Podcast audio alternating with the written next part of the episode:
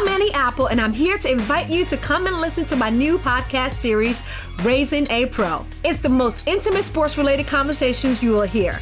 Each week, we explore the journeys of some of your favorite NFL players through the eyes of those that know them best. From Joe Burrow, DeAndre Hopkins, Myles Garrett, Ezekiel Elliott, Nick and Joey Bosa, just to name a few. With exclusive insights and information, we leave no stone unturned. Subscribe now to Raising a Pro on your favorite podcast app. HT Smartcast. You are listening to a Live Mint production brought to you by HT Smartcast. Hello and welcome to Mint Evening Market Wrap. I am Nasreen Sultana. Let's take you through all the action in stock markets today.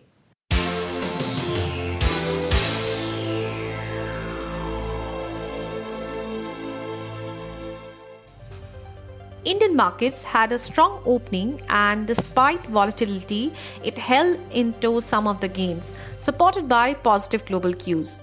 Overnight gains in the US tech shares, in spite of underwhelming economic data in the US, helped global markets.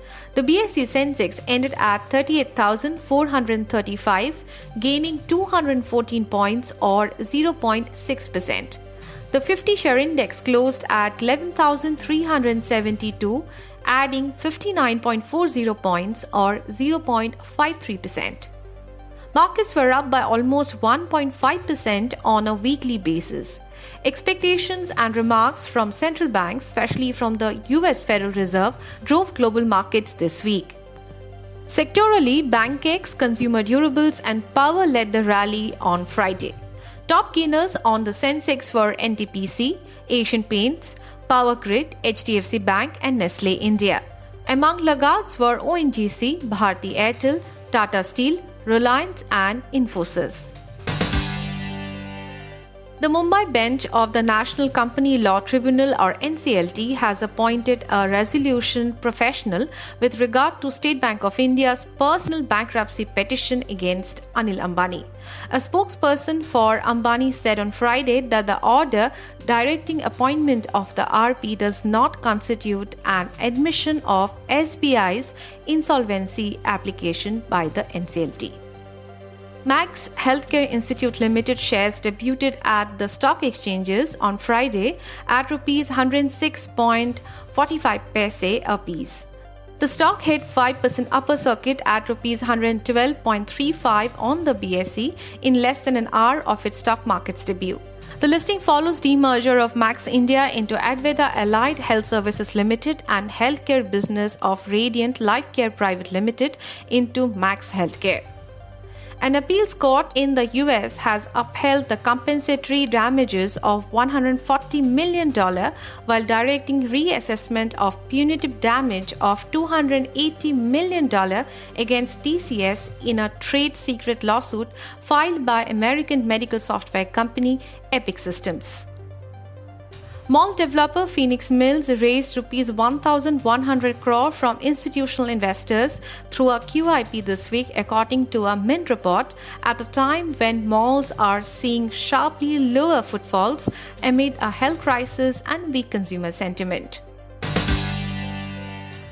Moving on to global news. Asia Pacific stocks rose on Friday South Korean markets attempted to bounce from Thursday's losses as the Kospi gained 1.34%. The US Labor Department said on Thursday that initial weekly job loss claims stateside came in above 1 million. In other asset class news, Indian rupee closed at 74.85, down 0.24% against the US dollar. The US dollar index was at 92.90. The 10 year government bond yield in India hit a fresh three month high on Friday as doubts over future rate cuts have risen among traders, with the minutes of the Monetary Policy Committee latest meeting released on Thursday showing that the panel members were concerned about inflation. Oil prices were lower in the afternoon of Asian trading hours with international benchmark Brent crude futures down 0.31% at $44.76 per barrel. Since it's Friday, let's talk about some Bollywood before we hit the weekend.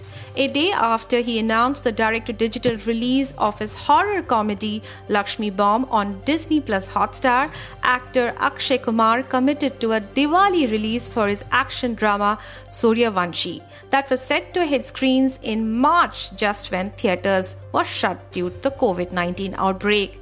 That's not all. Salman Khan is readying no less than five films to woo audiences back to theatres. His Radhe will hit screens in the first half of 2021, followed by a movie called Guns of Naught, Sajid Nadiadwala's Kabhi Eid Kabhi Diwali, the third part of the Tiger film franchise, and the sequel to his action comedy Kick. That's all for now. I'll be back with market updates on Monday. Have a happy weekend. Thanks for tuning in.